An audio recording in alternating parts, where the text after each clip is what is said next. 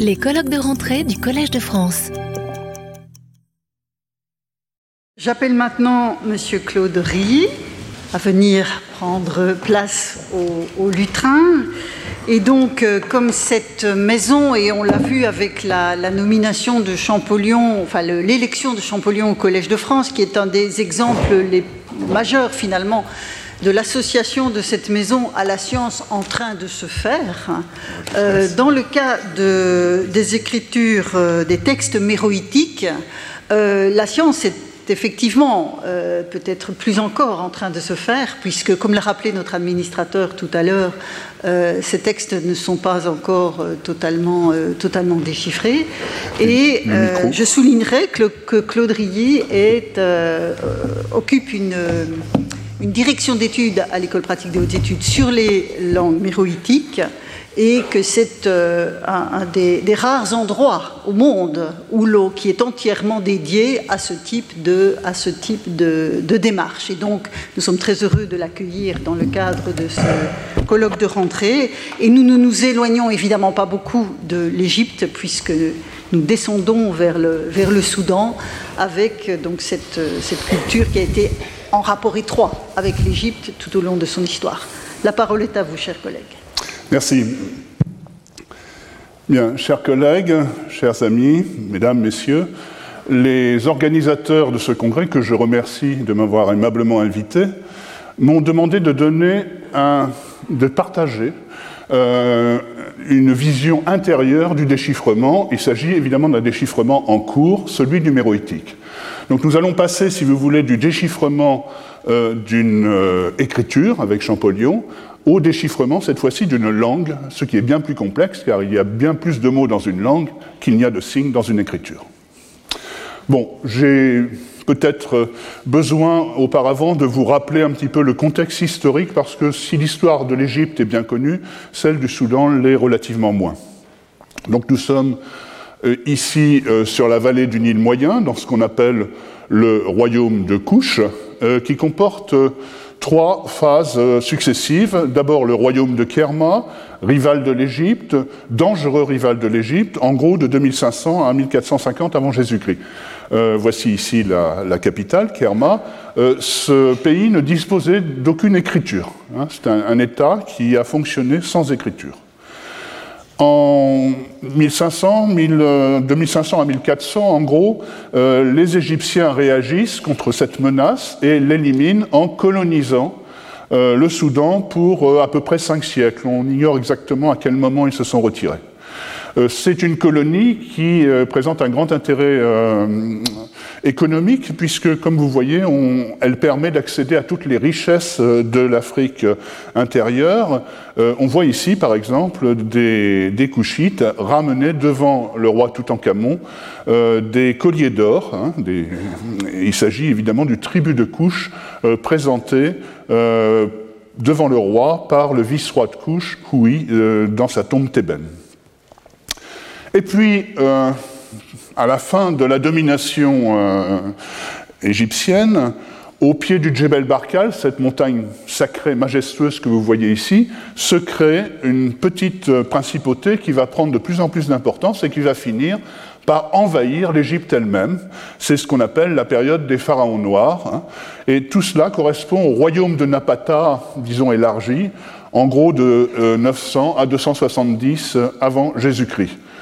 Euh, vous avez, beaucoup d'entre vous, j'espère, vu cette exposition Pharaon des deux terres qui a eu lieu au Louvre euh, récemment et qui montre justement euh, les œuvres de ce royaume de Napata.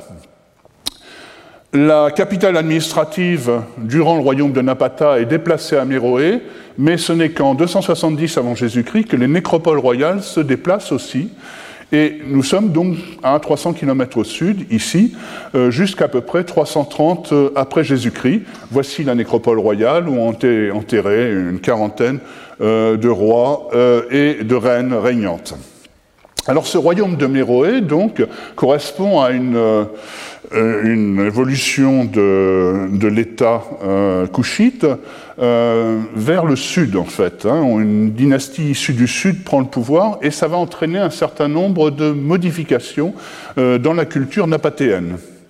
Tout d'abord, les femmes vont commencer à exercer une influence politique bien plus considérable. Ce sont les fameuses Candaces, c'est-à-dire ces reines-mères qui règnent en même temps que leurs fils et qui apparemment souvent éclipsent euh, leur règne. La première d'entre elles, vous la voyez, c'est ici Canarta.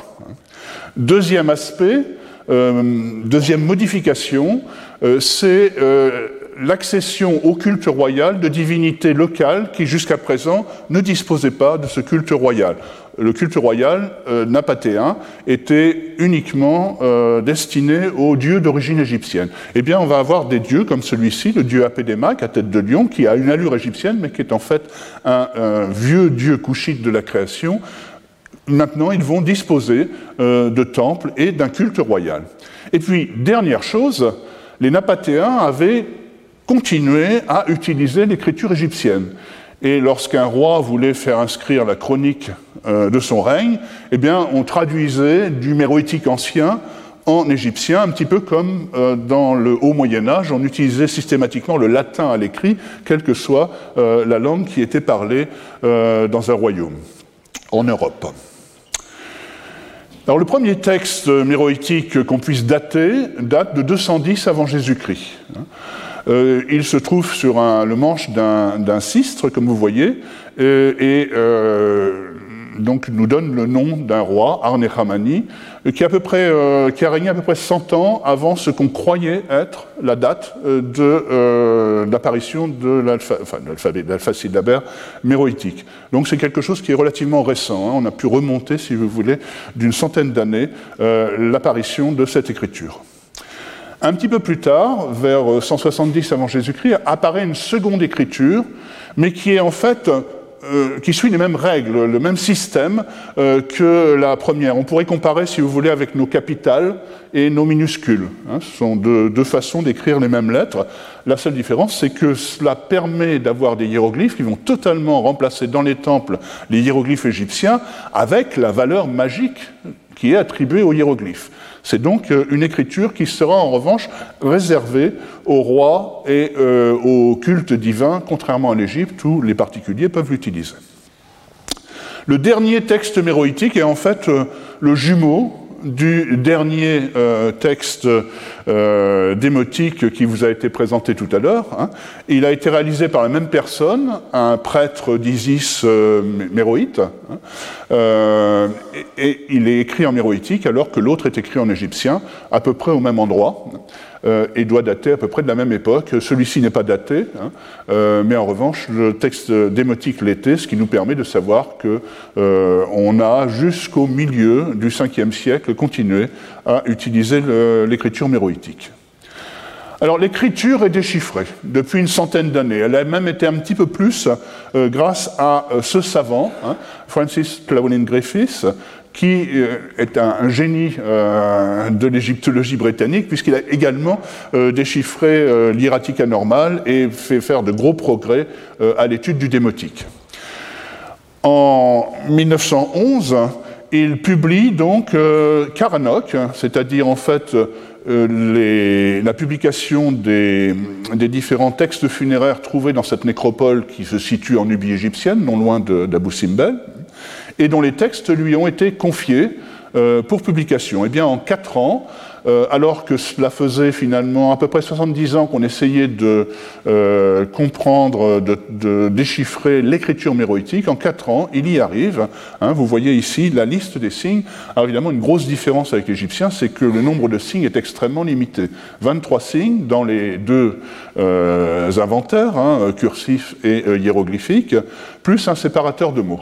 C'est donc une écriture qui est devenue, depuis le système très complexe euh, égyptien, qui est devenue purement phonétique. Alors il ne s'agit pas, comme le croit à ce moment-là Griffiths, d'un alphabet, mais d'un alpha syllabaire. Hein. C'est-à-dire que cela écrit des euh, syllabes euh, un petit peu à la manière des, des, alpha syllabaires indiens, par exemple, comme la Brahmi, la Devanagari. À partir de ce moment-là, le méroïtique rentre dans le club très ouvert euh, des langues qu'on ne comprend pas. Hein. Et des langues anciennes indéchiffrées ou euh, mal connues, eh bien, il y en a vraiment des quantités invraisemblables. Rien que pour l'ancien monde, nous avons donc le méroïtique, l'étrusque, euh, le gaulois, le picte en Écosse, quatre, euh, quatre langues inconnues quasiment euh, dans la péninsule ibérique, bien plus encore en Italie, rien qu'en Sicile, il y en a trois. Hein. nous en trouvons également évidemment en Grèce, en Asie mineure. on a déchiffré le, linéaire B, mais le linéaire A ne l'est pas encore vraiment, hein. surtout la langue qu'il inclut, c'est-à-dire le, le minoen. Euh, et puis on peut continuer comme ça, jusque des, langues un peu mieux connues, comme l'élamite, mais qui restent encore euh, en partie euh, à comprendre entièrement. Alors Griffith ne s'est pas contenté de déchiffrer l'écriture, il a commencé à pénétrer à l'intérieur de la langue. Alors vous avez ici une page de, sa troisième monographie en un an, hein, entre 1911 et 1912, les Meroitic Inscriptions. et donc dans le tome 2, il donne un index qui est une sorte de premier lexique méroïtique. Comme vous voyez, beaucoup de mots sont inconnus, hein, et euh, nous sommes sur une page où il y en a peu par rapport à d'autres. Euh, beaucoup de noms propres, ce qui évidemment n'aide pas forcément à la compréhension de la langue. Hein. Et puis, heureusement, quelques emprunts à l'égyptien, comme par exemple le mot pour prêtre, annata, ou le mot pour messager, ou euh, pouté. Hein. Ces mots en égyptien, plus les autres, vont quand même permettre d'avoir à l'intérieur des textes des petites euh, des petites plages de lumière. Hein, euh, au milieu de beaucoup d'obscurité, et on va essayer, à partir de ces plages de lumière, de comprendre l'ensemble.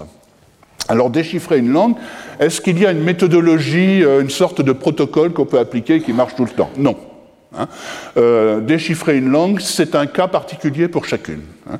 Et on peut donner quelques recettes, euh, vraiment, je ne peux pas utiliser un autre terme, quelques recettes très très générales, mais guère plus. Alors évidemment, le Graal du déchiffreur de langue, c'est le texte bilingue. Mais en fait, comme nous l'avons dit précédemment, généralement, euh, ce n'est pas aussi simple parce que les textes sont rarement vraiment bilingues et que euh, ça conduit très souvent à plus d'erreurs euh, que de vérité. Alors le meilleur exemple, évidemment, c'est la Pierre de Rosette, où ici l'inscription trilingue de Beistoun, euh, de, de, Darius, donc en élamite, en acadien et en vieux perse. Alors voilà ce qu'on a, nous, c'est pas vraiment la pierre de Rosette, hein. euh, comme vous pouvez le voir. Cependant, le découvreur a appelé ça Adda Stone, hein, comme Rosetta Stone, la pierre d'Adda, ça vient du Jebel Adda, qui est pas loin de Boussimbel également. Alors pour vous donner une idée de la triste réalité de l'absence de bilingue, eh bien, il s'agit d'un texte, d'une part, qui est, vous voyez, euh, juste un fragment, et qui juxtapose euh, la fin d'une épitaphe en méroïtique et le début d'une de la même épitaphe, si vous voulez, en, égyptien démotique. Hein. Alors, en méroïtique, c'est vraiment la phraséologie habituelle des épitaphes. Hein. Puissiez-vous lui faire boire de l'eau en abondance, faire manger du pain en abondance. En égyptien, que vive l'âme de Apharas, devant Isis à jamais. Hein. Et en fait, euh, chaque, euh, chaque texte correspond à une phraséologie particulière qui n'a rien à voir. Hein. Donc même si on avait possédé l'ensemble des deux textes, on n'aurait pas été beaucoup plus avancé pour autant. Donc oublions les bilingues et passons à ce qui est une sorte de bilingue qui sont les textes parallèles. C'est ce qu'en étruscologie, puisque les étruscologues ont été les premiers à réfléchir sur le déchiffrement d'une langue depuis très longtemps, hein, euh, c'est ce qu'on appelle la méthode bilinguistique. Elle est superbement illustrée dans cet article de Agostiniani euh, qui s'appelle Duenum duenas, kalos kalo, mlach mlakas. Hein. Euh, il s'est aperçu qu'en fait, sur certains objets, on trouvait euh, une sorte de dédicace qui euh, désignait l'objet comme étant une belle chose pour une belle personne. Et que ça marchait donc dans plusieurs langues. C'est ce qui a permis de savoir que bon en étrusque se disait mlach. Hein. Donc ce système-là peut être appliqué au méroïtique dans la mesure où il y a des grandes similitudes entre les phraséologies euh, égyptiennes et méroïtiques et qui sont dus tout simplement à ces cinq ou six siècles euh, de colonisation suivis d'une colonisation à l'envers, puisque, comme vous le savez, les pharaons noirs ont régné en Égypte. Voici un des plus beaux temples, euh, des mieux conservés du Soudan, il se trouve dans la savane non loin de Khartoum, c'est le temple du lion de Naga. Alors il est connu notamment parce que son pylône juxtapose un roi qui abat les ennemis, rien que de très banal hein, dans une civilisation pharaonique, et puis euh, sa mère pratiquant exactement la même exécution sur les ennemis de l'autre côté. Hein. Donc ça c'est quelque chose d'assez étonnant qui a beaucoup frappé les premiers visiteurs hein, qui ont reproduit cette scène. les personnages royaux sont accompagnés de légendes, comme vous voyez ici, hein. et cette légende se retrouve devant chaque divinité. Chaque divinité va accorder euh, à la famille royale, composée de la et de son fils, hein, euh, un don. Alors si on regarde l'ensemble des dons, on en a trois, hein, que je lis Bawarit, le P se lit hein, Bawarit, Maloui et Nataki.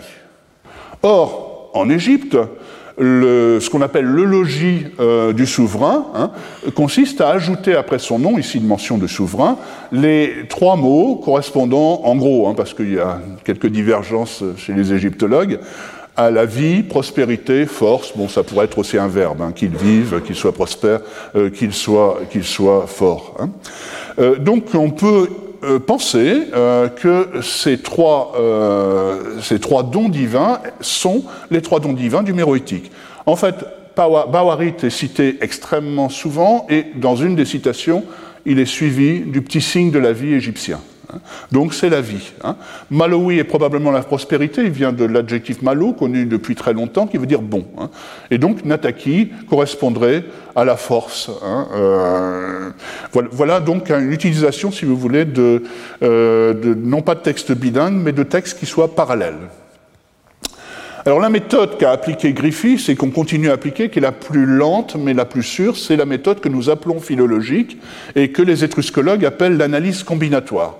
Donc il s'agit, comme je vous l'ai expliqué, d'essayer de, repérer des passages connus, ce que j'avais appelé tout à l'heure des plages de lumière, et de compléter donc les, les passages qui, eux, ne sont, pas connus à l'aide des éléments qui nous sont apportés par les noms propres, par les emprunts égyptiens, etc. Je vais donner un exemple tiré de Griffiths. Donc à la fin des épitaphes, vous avez plusieurs formules dites de bénédiction. La bénédiction A se présente sous cette forme. Alors le premier mot, atou, hein, euh, Griffiths l'a repéré parce qu'il figure à Naga sur la représentation du dieu Nil euh, en train de verser de l'eau depuis des aiguillères, et tout en haut, vous avez en, hiéroglyphe méroïtique le mot ato. Hein. Et sur toutes les tables d'offrande méroïtique, vous avez cette représentation de l'eau. Hein. Donc il en a tiré le principe qu'il s'agissait de l'eau. Hein. Pour le deuxième mot, c'est un adjectif qui qualifie l'eau, hein, euh, sur la table d'offrande d'une autre, euh, autre, table d'offrande de Karanok, on trouve ato malo, la bonne eau, hein, eh bien, euh, par déduction, hein, comme ceci vaut aussi pour le pain, ça ne peut pas être de l'eau fraîche, hein, euh, disons froide, le pain serait froid aussi, ce qui serait quand même un petit peu dommageable. Euh, et donc finalement, la meilleure solution, c'est d'imaginer qu'il s'agit d'eau et de pain abondant. Et Griffiths a complété, puisqu'il s'agit de vœux pour les défunts, en supposant que le dernier, euh, le dernier groupe assez compliqué, qui est un groupe verbal, euh, signifie puisses-tu boire? Alors aujourd'hui, on, on est toujours sur cette base. Euh, bon, grâce aux travaux de, de Hinze, de Hoffman et des, propres miens, on est capable de mieux comprendre ceci, hein, dans la mesure où il y a une épitaphe, il y a une, pardon, une, euh, une apostrophe au tout début euh, de l'épitaphe, hein, ô Isis, ô Osiris, et que c'est donc à eux qu'on s'adresse. Donc on leur souhaite pas à Isis et à Osiris de boire, on leur souhaite de donner à boire aux défunts. Hein. Et donc on a ici un factitif euh, doublé d'un optatif, puissiez-vous lui faire boire de l'eau en abondance. Voilà comment marche euh, la méthode philologique. Mais la reine des méthodes, c'est la méthode comparative. Hein. C'est celle par laquelle, par exemple, le hittite, dont vous voyez ici une lettre royale, a été déchiffré. Hein. Euh, le déchiffreur euh, du hittite, Bedrich Rosny, hein, a commencé par imaginer qu'il puisse s'agir d'une langue indo-européenne, contrairement à ce qu'on pensait. Et finalement, effectivement, il a pu commencer à traduire à l'aide du latin, du grec et du sanskrit. Donc quand on peut repérer la famille de langues à laquelle appartient une langue inconnue, eh bien, on est en partie sauvé, à condition que ces langues soient suffisamment proches. Alors, il n'y a aucune langue très proche du méroïtique. Sinon, je ne serais pas là, ça fait très longtemps qu'on l'aurait déchiffré. Et on s'est posé la question dès le début. Griffiths pensait que peut-être le vieux nubien, hein, écrit, vous voyez, avec l'écriture copte, qui a succédé au méroïtique au Moyen Âge, au Soudan, euh, pouvait descendre du, du, méroïtique. Ça aurait été en fait le copte euh, du méroïtique, hein, euh, comme, comme il l'est pour l'égyptien. Et en fait, ça n'a pas marché du tout, hein, et on s'est tourné vers d'autres solutions. Hein. Notamment, euh, pendant plusieurs années, Ernst Zuchlarz, un Autrichien, euh, a, entraîné un petit peu tout le monde dans, le mur, si je puis dire, euh, en proposant qu'il s'agisse d'une langue amitique, c'est-à-dire appartenant à ce qu'on appelle aujourd'hui la famille couchitique, bien que ce ne soit pas la langue de couche, mais on l'a longtemps cru, d'où le nom de couchitique. Les langues couchitiques, c'est par exemple le, Somali, l'Afar, le Bedja. Hein, et on a pu euh, démontrer qu'en fait ce lien n'existait pas. En 1963, une grande classification par le linguiste américain Joseph Greenberg est lancée avec quatre familles seulement pour l'ensemble de l'Afrique. Donc cette famille en jaune, très résiduelle, vous voyez, mangée de chaque côté, qui est le nilo-saharien. Eh bien, l'année suivante, un archéologue euh, canadien qui travaille justement euh, sur le royaume méroïtique propose que euh, le méroïtique soit une, langue nilo-saharienne appartenant à un groupe à l'intérieur qui est le soudanique oriental. Malheureusement, il utilise les traductions de Tsuchlarz et sera donc son, son son article ne sera donc pas considéré comme scientifiquement valable et il faudra attendre assez longtemps, 40 ans, hein, pour que, euh, à la suite de, ces travaux et grâce aux améliorations à la fois de la compréhension du méroïtique et des descriptions des langues euh, de l'Afrique de l'Est, j'arrive à prouver que Trigger avait raison. Hein. Donc ceci, je l'ai fait dans deux, ouvrages parus en 2010 et, euh, en 2012, comme vous voyez ici. Donc le nilo-saharien comprend un grand groupe qui est le soudanique oriental. Le soudanique oriental, par exemple, euh, on peut, les, langues euh, nilotiques actuelles, le dinka, le maasai et tout ça appartiennent à cette famille. Hein. Donc il comprend un rameau qui est le soudanique oriental nord, dont la langue la plus connue, c'est une famille de langues, est le nubien. Hein. Euh, le nubien est assez proche du méroïtique sans en être la descendance. Hein également euh, proche du mérétique est le Nara, qu'on appelait autrefois Baria, qui est une petite langue parlée en Érythrée. Hein. Et deux autres groupes de langues parlés dans le Darfour et au Tchad, le Taman hein, et le Nima parlé dans les monts Nouba au Soudan, complètent cette famille.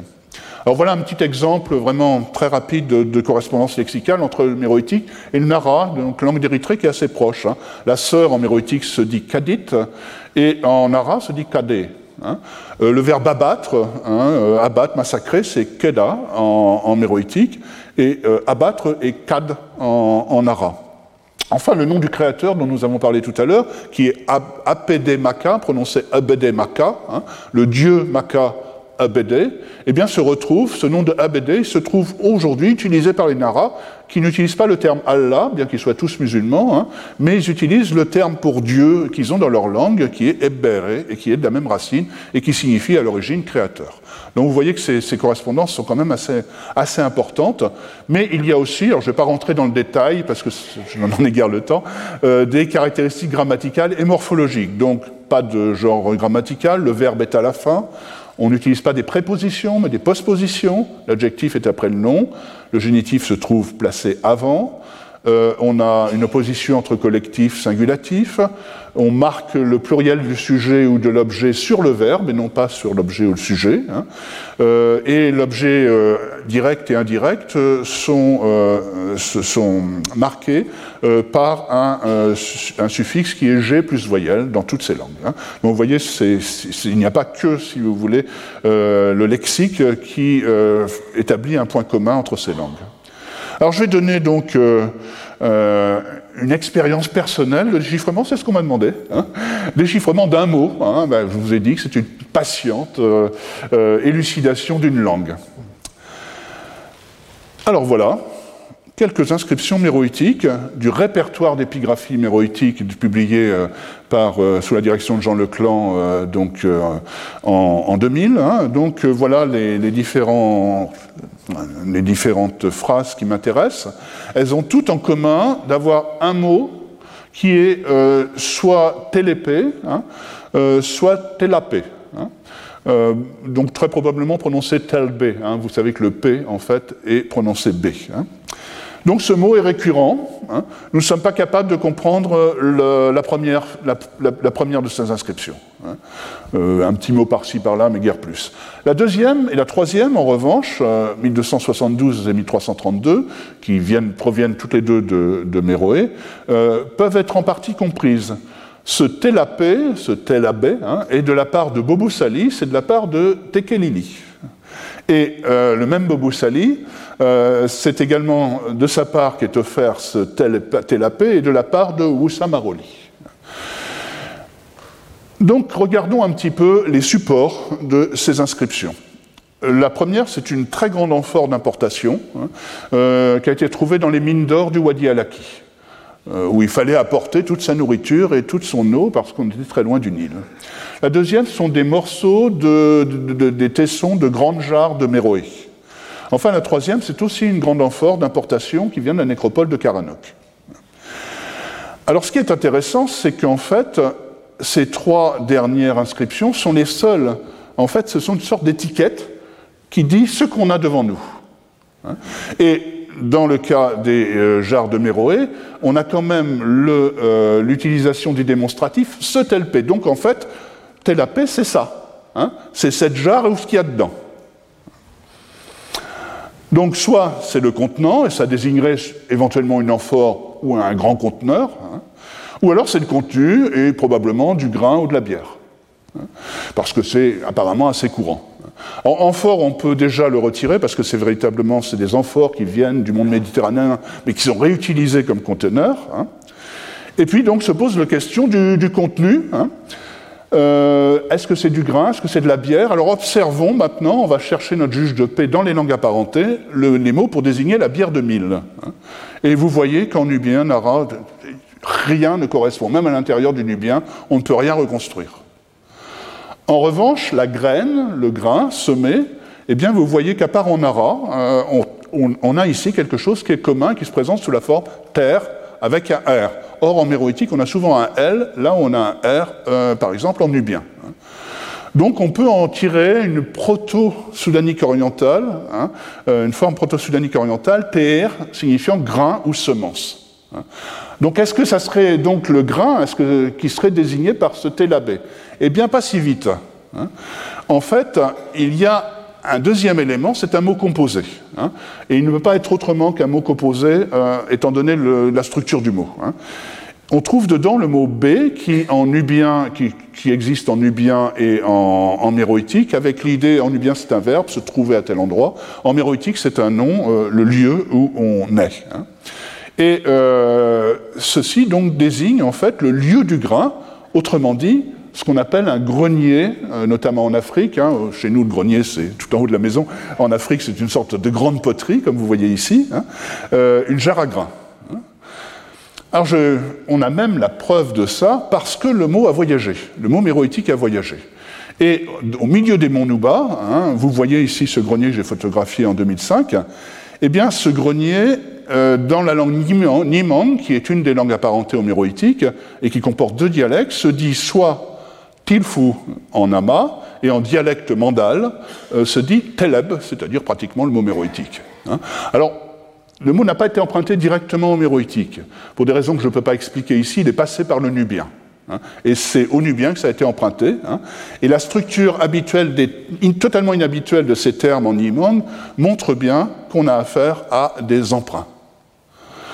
Donc, qu'ai-je utilisé ici dans cette méthode que je peux appeler multicontextuelle eh bien, la méthode philologique, par le repérage du mot récurrent tel tel Ensuite, la catégorisation de ce mot, il a fallu le caractériser comme un substantif, ce qui était possible parce qu'on avait ce, un démonstratif qui le, suivait. Ensuite, le contexte iconologique, euh, pardon, archéologique, c'est-à-dire la connexion entre le mot et l'objet sur lequel il est inscrit. Donc on en est arrivé à une traduction hypothétique et on a été vérifié euh, des cognas, c'est-à-dire des formes apparentées, euh, dans les langues de la même famille, et ainsi nous sommes parvenus à une traduction consolidée. Hein. Vous voyez avec quelle patience et on peut essayer de comprendre un seul mot, hein, et vous devez multiplier ça par plusieurs milliers pour pouvoir arriver évidemment à comprendre la langue. Merci. Retrouvez tous les contenus du Collège de France sur www.colège-2-france.fr.